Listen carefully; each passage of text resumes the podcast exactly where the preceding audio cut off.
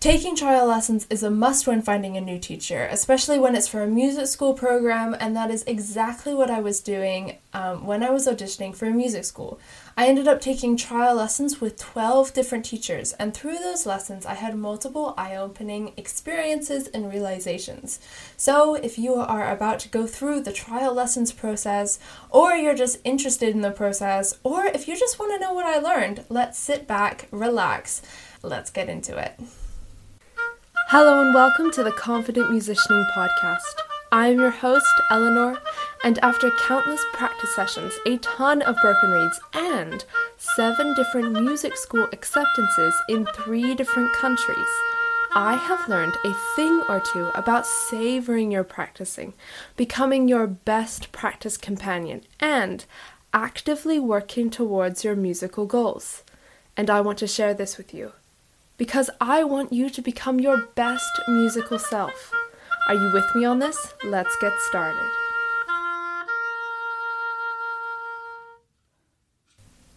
Hey there and welcome. I am so glad that you decided to hang out with me today. So let's dive into three top lessons I learned from taking a bunch of trial lessons with not only teachers from different schools, but also from four different countries, namely the US, the UK, Ireland, and Germany. So let's get into it.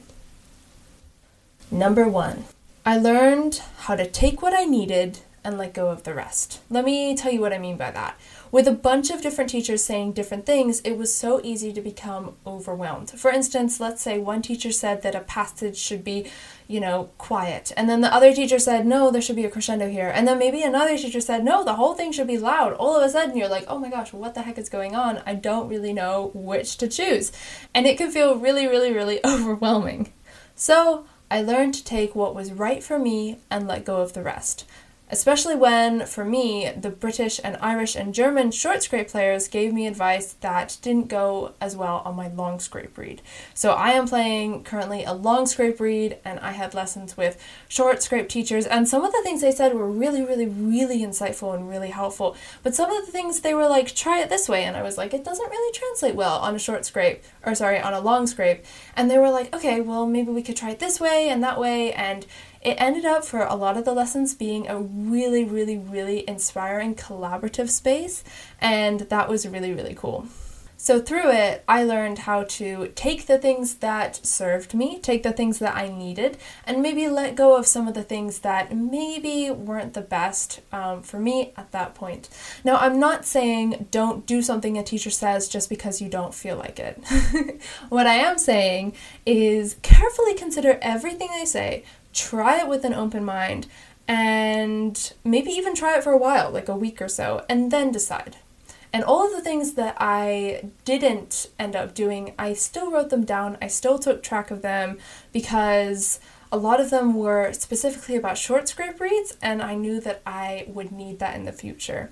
If you don't know yet, I am actually going to be transitioning from a long scrape reed to a short scrape reed.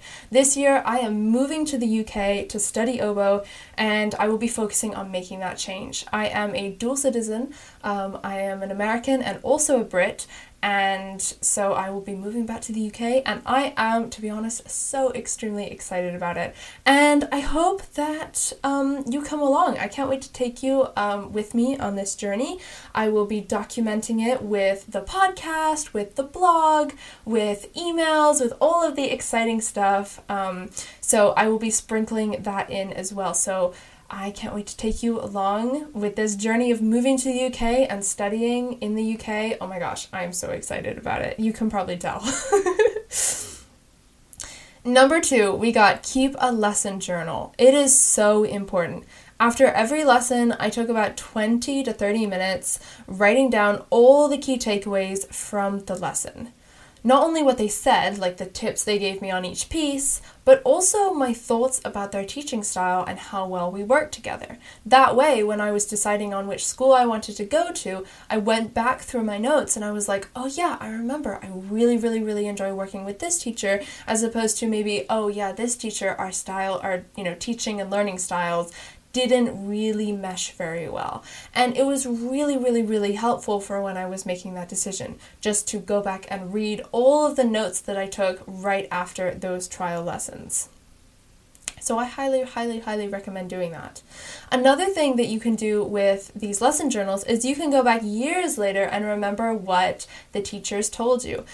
I actually did this with a lesson that I had about a year ago, and it was with Stéphane Rancourt from the Royal Northern College of Music, who is a wonderful player and a wonderful teacher. And I remember we talked about some things, but I didn't really remember the specifics, and I really wanted to go back and, I guess, re remember those things. So I got out my lesson journal and I literally just read all of my notes from that lesson, and all of a sudden it was like I had that lesson yesterday. I could remember all of the things that we talked about, and it was really, really, really refreshing and just extremely helpful. So, I really, really, really recommend doing a lesson journal. I cannot recommend it enough.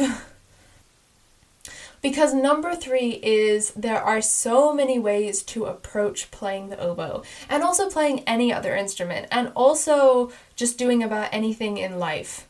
This one really, really, really opened my eyes because before then I was playing on the long scrape reed and I have been mainly learning things one way, which don't get me wrong, is a really good way to play oboe if that's, or to play anything, if that is what you want to do.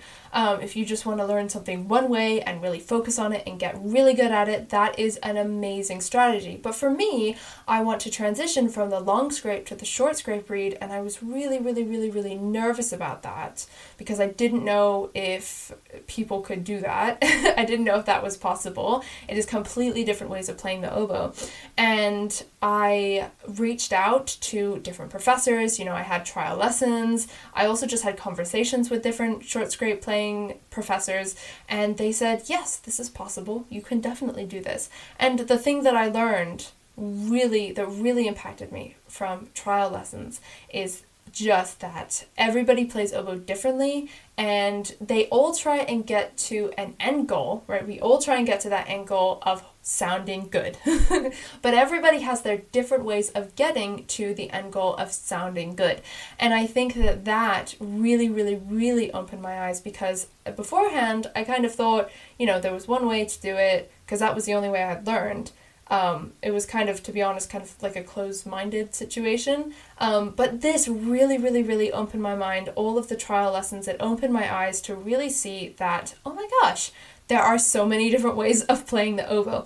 And it really gave me such a huge relief because I was really worried about will this work? Short scrape, or sorry, long scrape to short scrape, will this work? And having tons of trial lessons with different people from different countries, from different backgrounds, um, different ways of playing the oboe really opened my eyes to, yeah, this, you know, there are different ways of playing and everybody's a little different. And that really really really helped me to realize yes i really want to transition to a short scrape reed if you are planning on doing any trial lessons in the future, I wish you the best. They are, to be honest, really, really, really fun, and I hope you get the most you can out of them. If you want to know more about trial lessons, for instance, learning how to do them, how to reach out to people about them, all of the different kind of tiny things um, that you need to do for trial lessons, please, please, please let me know. I can make more podcasts and more um, content and blogs and emails or whatever um, about trial lessons if that's something that interests you.